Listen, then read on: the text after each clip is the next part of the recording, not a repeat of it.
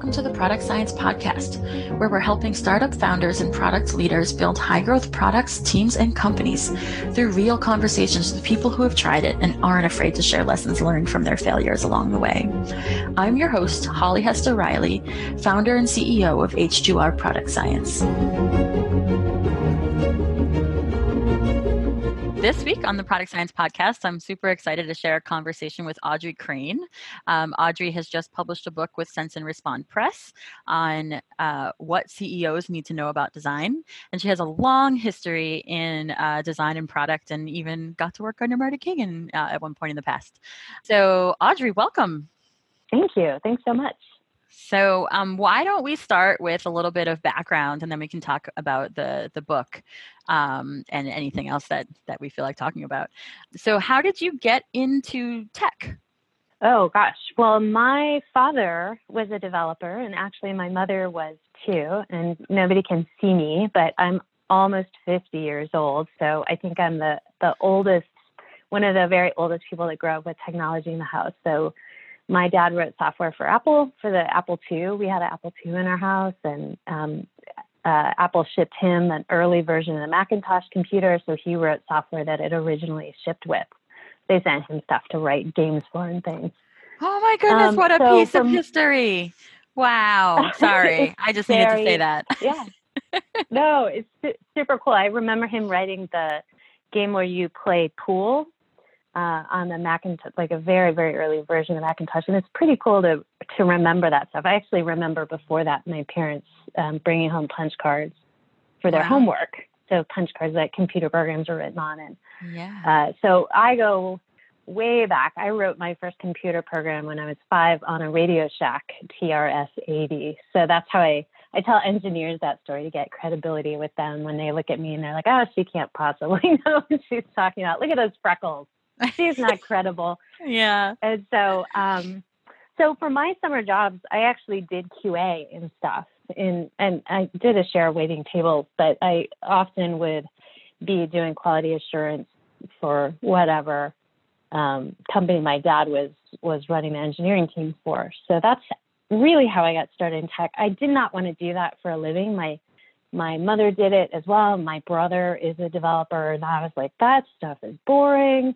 I'm going to study theater. So I studied theater in college. My parents said, well, that's fine as long as you double major. My mother said that to me, and thank goodness she did because I uh, picked up a, or I was actually studying also pure mathematics, which is super nerdy and totally useless in the real world.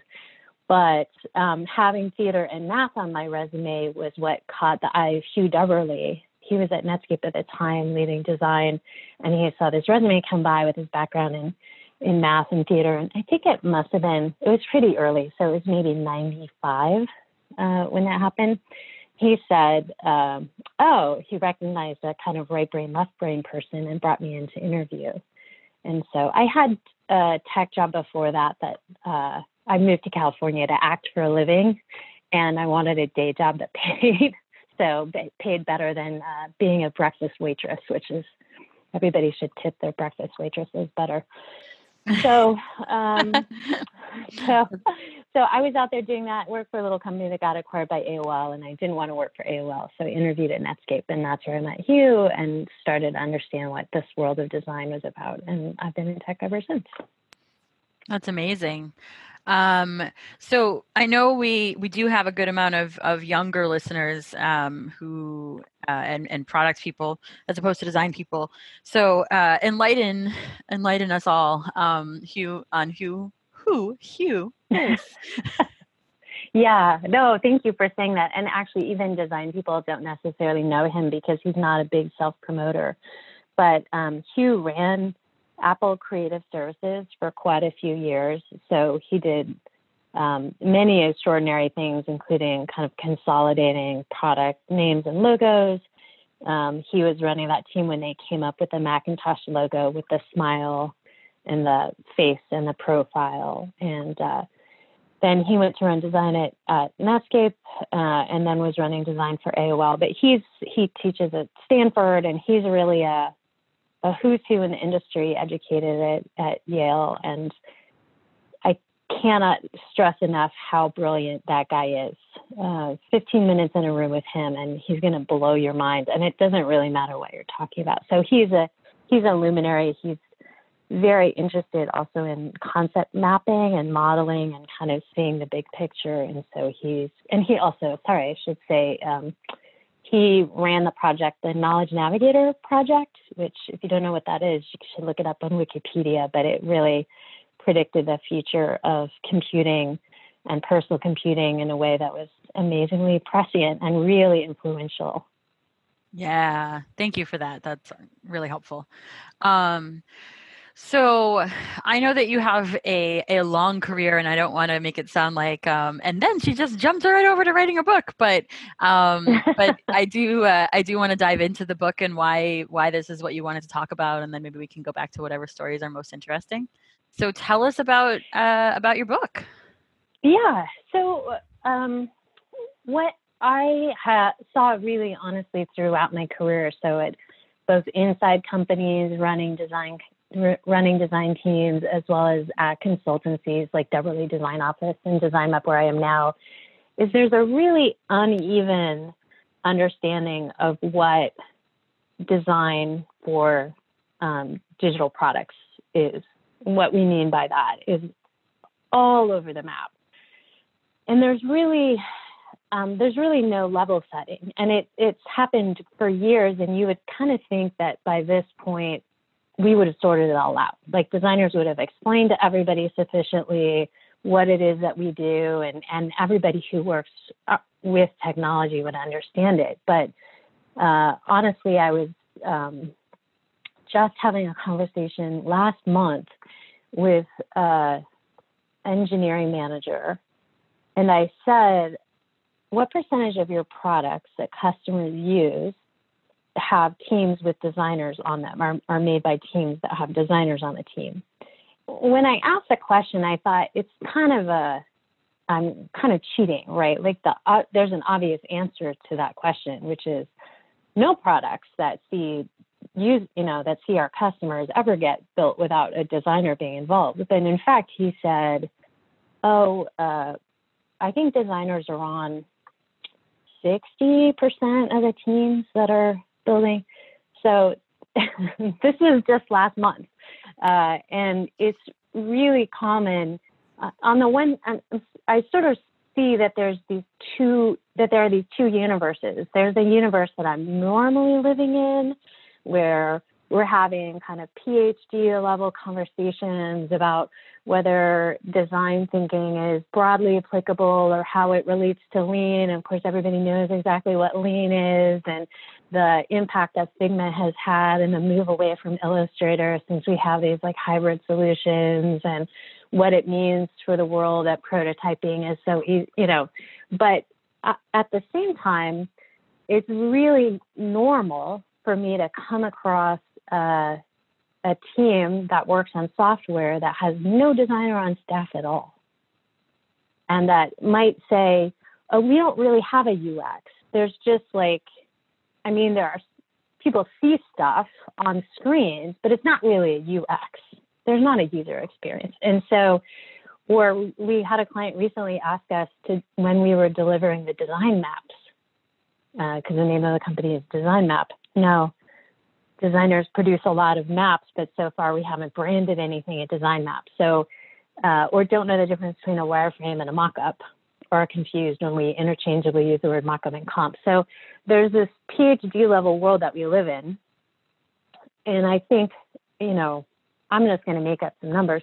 Maybe 20% of companies that develop technology are living over here in the lean, agile design thinking world with designers on every team that produces software that, that users see. Uh, and by user, I mean any user, not just external user.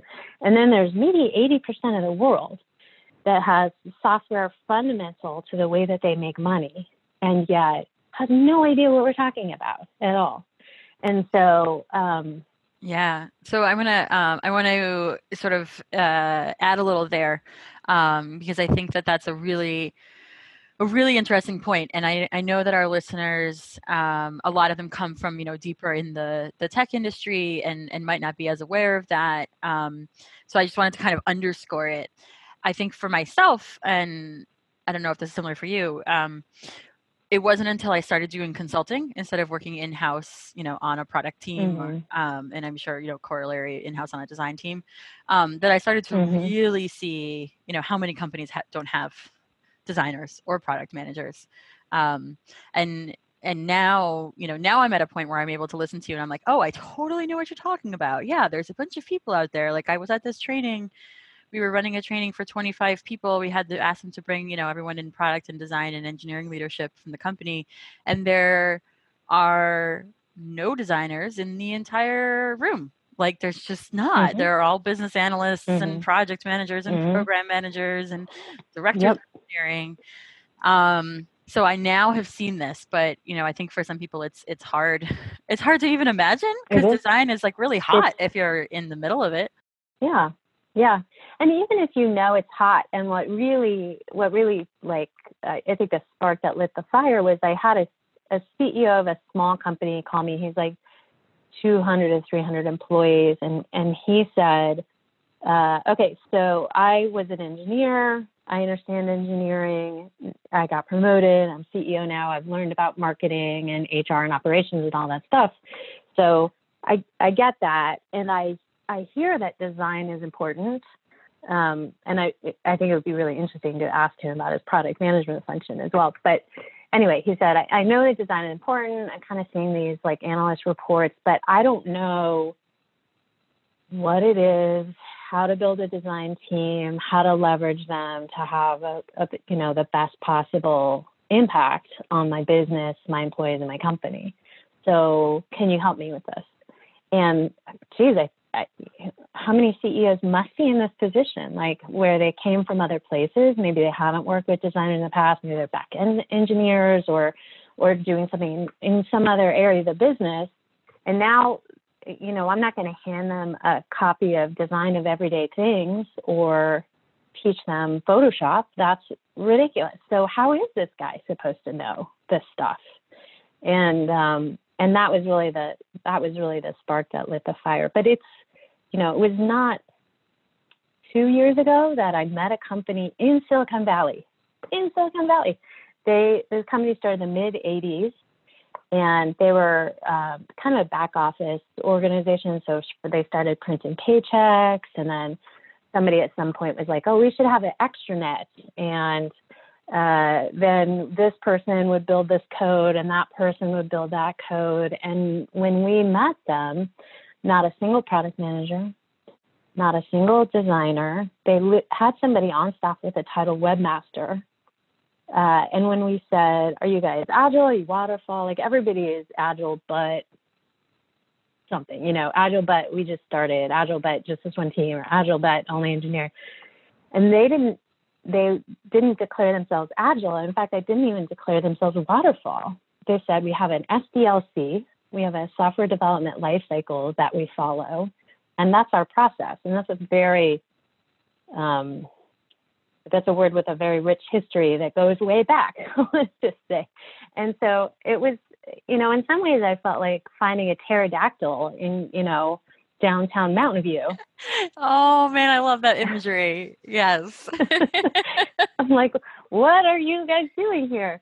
But at the same time it's it happens all the time and we just happen my mom works as a business analyst today. Just listened to her not long ago on a conference call over the holidays with six other business analysts trying to decide whether something should be pulled down a radio button for like 20 minutes. Whoa. Wow. Not kidding. Yeah. So what's exciting is that those companies exist and people like you and me and the people that you listen to the podcast um, can have a really positive impact on those companies. I mean, really make things happen for them. They have history, they have revenue, they have great sales teams. There's just no on ramp. You know, there's no way to get from we have no designers, we heard it's important, but we don't know what to do, to having them because when you look out in the world, there's lots of conferences of designers preaching to the choir, talking about really highfalutin advanced things that are useful, but to that audience, but really um, impenetrable to the rest of the world. Yeah, I totally agree. I think, um, I mean, this is something I've known in general since, uh, and I'm sure many people have experienced this, um, since getting into education and training, which is something that I have always loved um, throughout my life. Just wasn't able to teach people, you know, in tech about it before, but that there's always this sort of wall like these self-reinforcing ecosystems where people you know learn enough that they then spend time with other people who know enough and they get deeper and deeper and deeper and then there's people on the outside and it's like crossing over you know finding that on ramp is really hard mm-hmm. Um, so mm-hmm. I think mm-hmm. it's so helpful that that you've been focused on that problem. So tell us more about what that looks like. So if somebody is, um, you know, talking to someone, or if they're working with somebody who doesn't really understand design, where where do they start? What do you recommend for them? Buy the book, but then, um, so the the thing that I see most often is that that person actually isn't a CEO. They're a business leader within an organization, and it's frequently it comes from engineering for whatever reason. Um, uh, uh there's a some engineering manager, engineering VP who sees that um, a couple problems are happening. One is engineers are spending time doing design, frankly, because the alternative to good design isn't no design, it's bad design. Like there is design. Design exists. Like so we need to just accept that. There's going to be some interaction with the computer and there's going to be some interface there. So if there isn't a designer and staff, somebody else is with um, perhaps less expertise is spending time and money doing that work. And sometimes they like it and they're skilled at it, which is great. And sometimes they don't like it or they're not skilled at it, which is a problem. And then on top of that, the kind of problem of the individual my this is kind of my pet theory of why these are often engineering managers. They um, they see like, oh, we're building this really rich, powerful engine. Uh, it's like a Lamborghini engine, but it's being obscured under the hood of a you know of a Pinto. so so maybe that so people can't understand from looking at it how powerful it is. They don't have access to all the features. You know maybe that pinto gear shift only has four but we actually built five in the engine but we can't even get to it. And it feels untrustworthy it feels unpowerful. And so imagine investing all that money in this great engine and then seeing it the the value of it significantly depleted by this user experience design that obfuscates it. So why not just if for no other reason than just to get the return on the investment that we put in the engineering, get a better user experience design layer there that's not covering things up. So um, so anyway, I think the first step is recognizing that design exists, and I, I really cannot tell you how many times we've had people, even in you know, in the rarefied, often, often in the rarefied tech world, say, well, the, there is no UX. It's B2B. like, uh, I don't understand the correlation between those I two know. things. Or um, there is no UX. It's internal only. Or that, you know, there's just kind of weird disconnect between um, it there being it it being perceived as important and it having user experience. So so the first is just recognizing like, okay, there is design. I would say is the, is the first step to get started, and then um, hiring. You know, and and that's a big part of the book is understanding that you you can't hire someone to design your logo. I mean, you can, but there are very few people in the world that are going to be great at designing a logo and designing your stationery and designing your marketing site and doing visual design for your digital product and doing the interaction design for your digital product and doing the content strategy, the information architecture. Like those kinds of people do exist, but they're few and far between. And if you put that in the job description, you're going to look like you don't know what you're doing mm-hmm. and kind of turn off people who are more skilled. So, so recognizing that there is design and, and bringing someone in and, and I recommend either hire a, a design partner or a coach or a friend to help you write a job description and then also to help you interview because um, you can interview for all the right stuff, right? Cultural fit and ability to collaborate and communicate and, and all these things. But, and, and certainly uh, anybody's opinion about the quality of a portfolio is valid, right? Because the portfolio was developed to impress you, but it's still very helpful to have a designer around to help with the interview process, to know what questions to ask, to know what answers are alarming. And the other yeah. thing I tell, sorry, go ahead.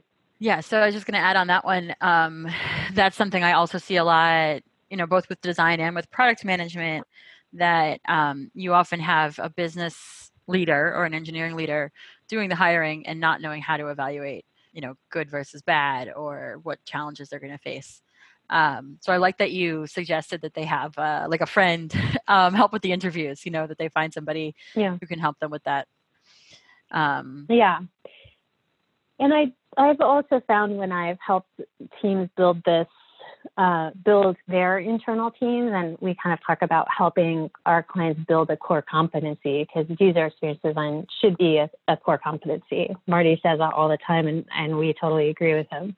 Mm-hmm. So, uh, if we're helping somebody build a core competency, it's interesting how surprised people are to hear my focus on the person's process versus the end result.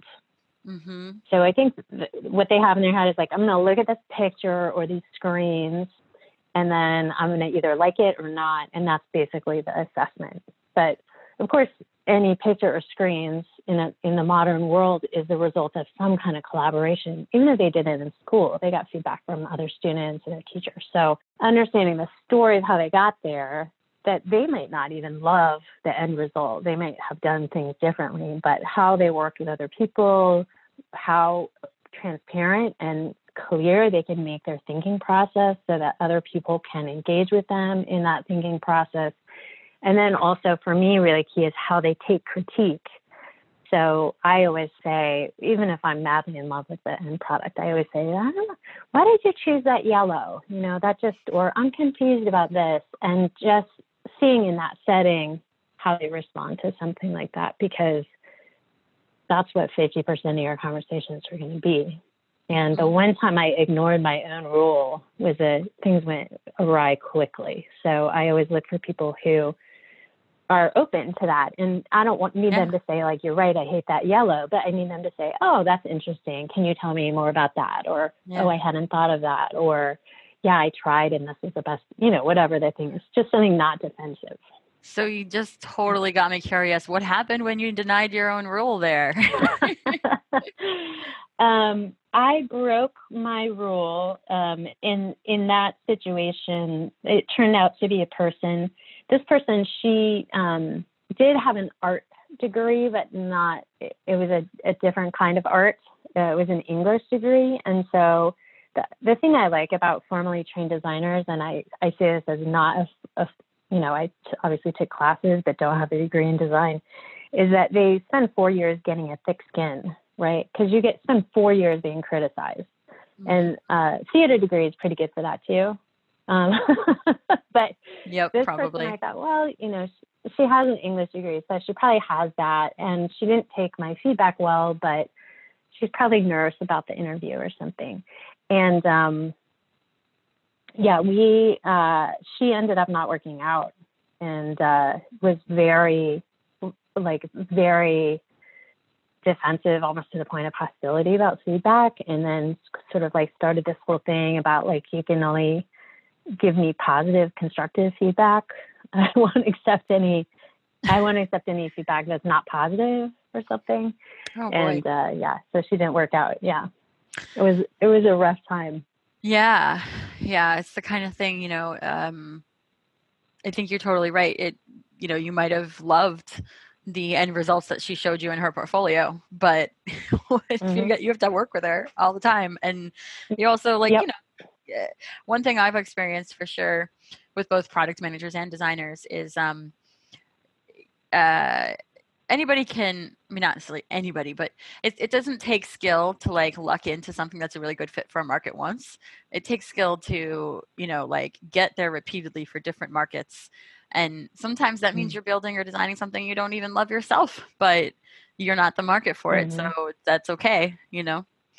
Um, and mm-hmm. you know, mm-hmm. you can't always tell that from a portfolio. Absolutely. And you for all you know that the product manager or the CEO or the CEO's wife was like, I want everything to be green or whatever. I worked with somebody who hated triangles for whatever reason. so we were never we were never allowed to use triangles or anything.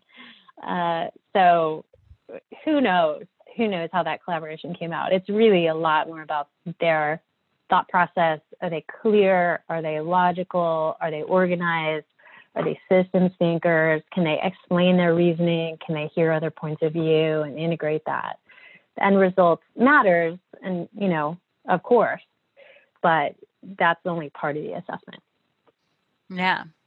All right. So we got first, you need to understand that design exists and is a thing, even if you don't think you've got design on your product. We've got second, you've got to find good design people, and you might need some help with that.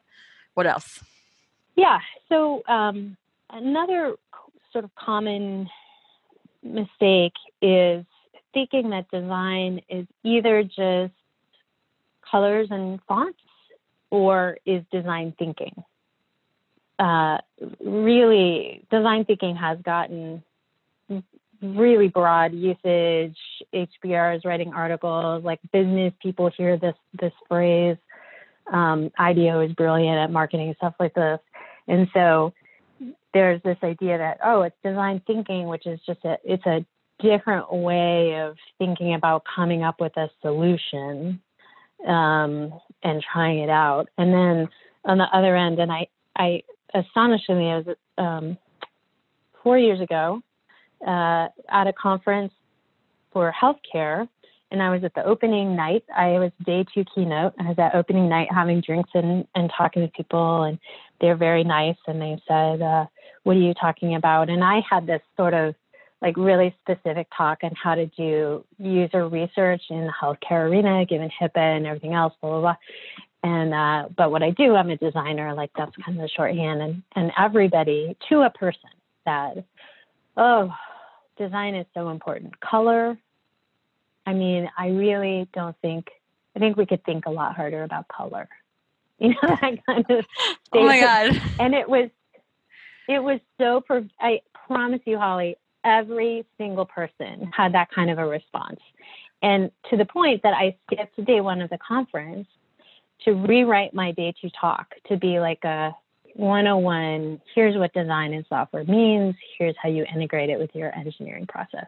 Now, you know, this was a, a this was a conference being sponsored by a specific EHR, and I think that the EHR ecosystem and the fact that it's not SaaS it back in time, you know, 10 or 20 years behind everything else in the world.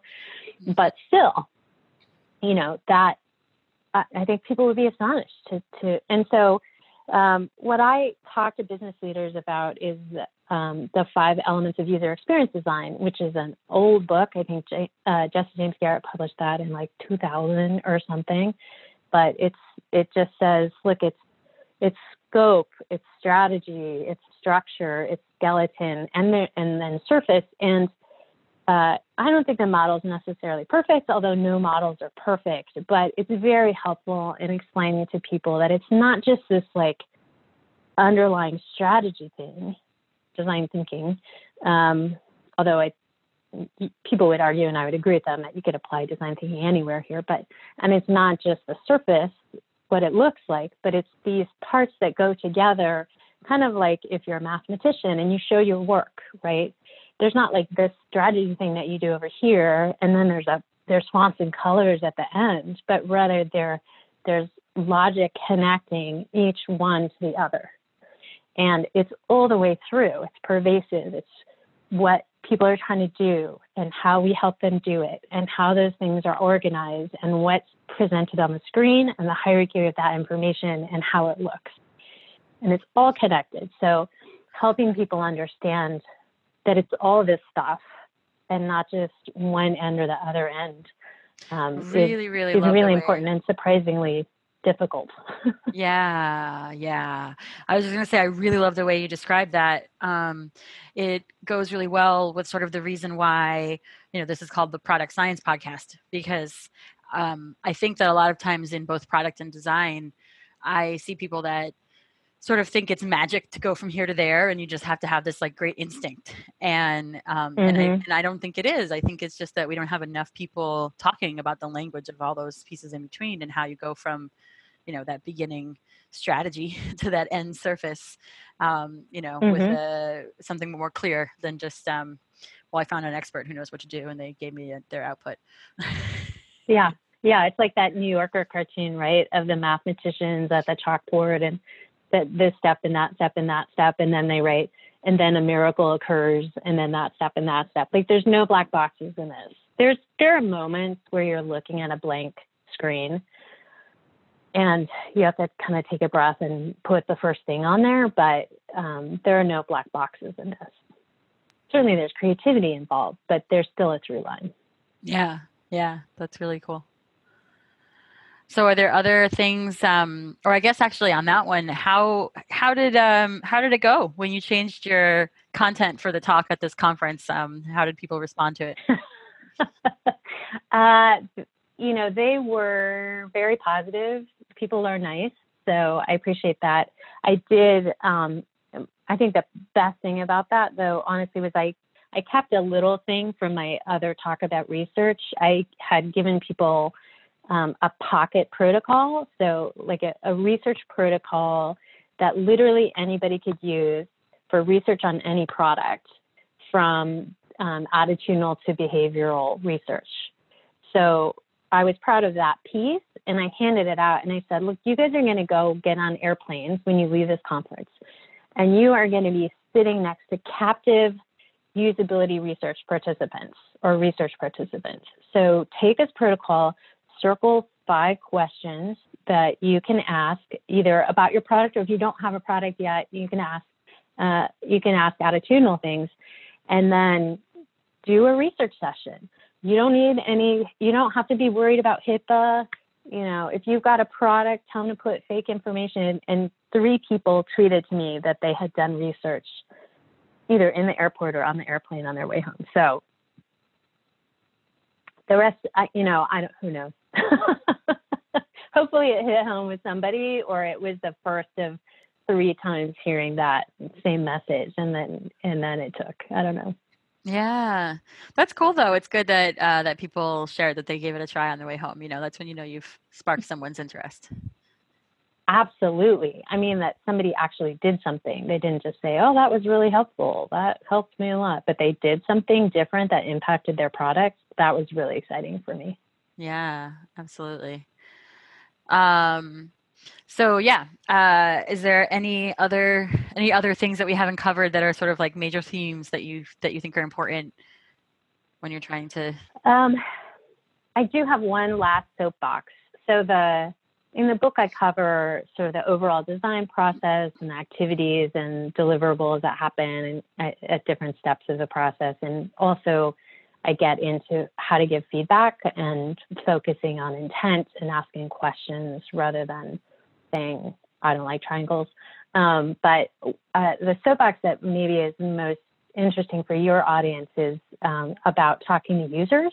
So I know all business leaders and product managers uh, go out there in the world and they talk to users and entrepreneurs and founders, and I think that's great. Um, but the thing that makes product managers and founders and entrepreneurs successful is that they're charismatic, they're, they're great evangelists. People like to be around them because usually product managers aren't the boss of anybody, right? The way that they get their job done is they they excite and influence other people. And certainly entrepreneurs and founders are the same way. So if if they wear that hat and they go out there to ask somebody about their current attitudes, behavior, or ask them to try to use a product, often what they learn is how charismatic they are, right? They're the good looking people that everybody likes, that wants them to like them. And then you end up with this kind of garbage in, garbage out problem where they come back and they say, I was right. And a lot of um, more junior product managers, that's kind of the outcome that they're hoping for from usability session, whether they're conducting or somebody else is conducting. They want they want to hear that they were right. That's the that's success versus learning. And so I talked to, and we, we kind of run this workshop for, for business leaders and, and again, product managers and entrepreneurs to help them learn to put a different hat on. And I use a metaphor with them. Um, there's a great essay by a typographer, Beatrice Warde, called The Crystal Goblet. And she's writing about typography, but very briefly, what she says is if as a typographer you do your job right, it's kind of like being a great wine glass. You're thin, you're transparent, you're creating space. Nobody really notices you. Nobody notices the glass, right? Because the whole reason for the glass to be there is to create, is to make the wine the best that it can be so that you can smell it better and see the color better and taste it better. And so she makes this um, parallel to typography that nobody should notice the size of the gutters or the font you picked or the line spacing. They should just be able to take in the content that you typeset at its best. So I, I take that analogy and apply it to conducting research with users. And I say, you guys need to be the crystal goblets. You need to be present as little as possible.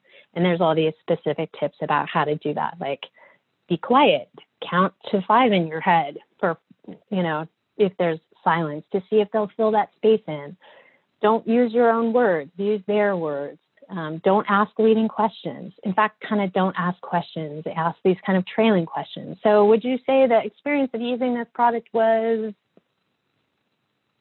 See, that's awkward, and you want to say something right now instead of saying, was it good? Was it bad? Was it good or bad? Right. And so, um, I have seen every time I run this workshop, the first thing somebody says is, that was way harder than I thought it was going to be, which is great because it, it's not rocket science, but understanding that you really need to apply yourself um, to take off your charismatic hat and be as boring as you can possibly be, as not there as possible, and make space for that person to fill and you will learn so much. And what's great is that um, I definitely have seen entrepreneurs a switch flips and they're like, oh, I totally get it. Like I've been talking to, you know, I've been fundraising and talking to potential board members and customers and, and all these things. I'm pitching and selling and getting them excited. And I just have to turn that off and be just about silence and learning. And they can do it. Unfortunately, people who are terrible at it are the people that don't know they're terrible at it because you the self-awareness that makes you the lack of self-awareness that makes you terrible at it also makes it hard to understand that you're not doing a good job at it. But i do tricky. suggest yeah it is tricky. But i i ask product managers if they really if they don't have designers or researchers that can do research for them or they really want to to test something out i suggest that they swap. So like get a buddy. Mm-hmm. And like you test your buddy's product and have them test yours because you don't really have an agenda. You don't know anywhere near as much. It's kind of like engineers testing their own code, right? Yeah. So let's just trade and then bring that, bring what we learned back or bring the recordings back. You know, you don't even have to write anything down. Um, but getting them, getting entrepreneurs out of the room with users when they're doing research, whether that's um, literally or figuratively, is is I think really important because there's all this time spent, and it might not only not be productive but be counterproductive. Yeah, um, I love that soapbox. Thank Such you. a good soapbox. um, yeah, no, you know, I'm uh, I'm a big fan. Um, I think uh, what you were saying reminds me a bit of um, in the first season. I had an episode where we interviewed uh, Caitlin Burgoyne. You can talk to hundreds of users and still be wrong. Um, that was mm-hmm. the hypothesis for hers, and and she basically learned the lesson you just described. Um, you know, when she was an entrepreneur, and now she teaches others how to how to like stop being that charismatic um, and and be a, a you know an, good looking a, yeah and how, how to uh, how to be more more invisible yeah i totally agree i think uh, you know I like I like your story about the goblet. That's really cool. Um, you know, it's being a, it's a great essay. Yeah. Yeah. Being the, you know, the science angle. Um, for me, I say you want to be a scientist. You're observing, you're not participating. You know, the point is not to mm-hmm. not to be uh, you know, disrupting it by being there. Um mm-hmm.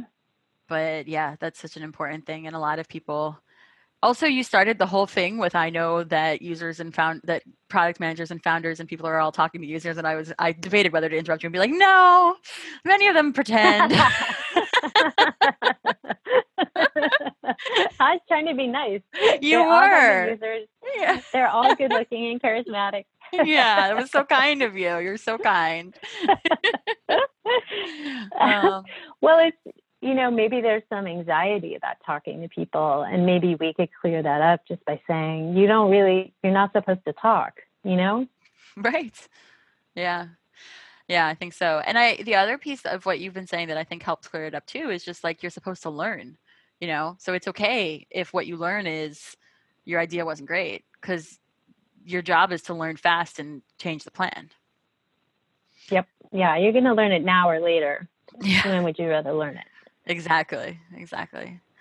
Um, it has been so much fun to talk to you. I always like to kind of wrap up with um, just like if there's one, you know, final word of advice you have, um, you know, for uh, for your people, whoever your people are. So, what would sort of be? How would you encapsulate what you think is most important? Um, I I guess I would say that design exists profoundly and impactfully and you can use it to your advantage or not. Mm-hmm. I know that's not very quippy. Yeah, no, it is. It's you're right. Um, that's awesome. Okay, well, and where can people find you, and where can they find the book? Yeah, so the book is on Amazon, um, and uh, people can find me at Audrey at designmap.com, or you can also find DesignMap and stuff about the book and uh, other things at designmap.com. Awesome. All right. Well, thank you so much for your time today. This was fantastic, and I can't wait to share it. Such a pleasure. Thanks, Holly. Happy New Year. Yeah. Happy New Year to you too, Audrey. Thanks. Right. Bye. Bye.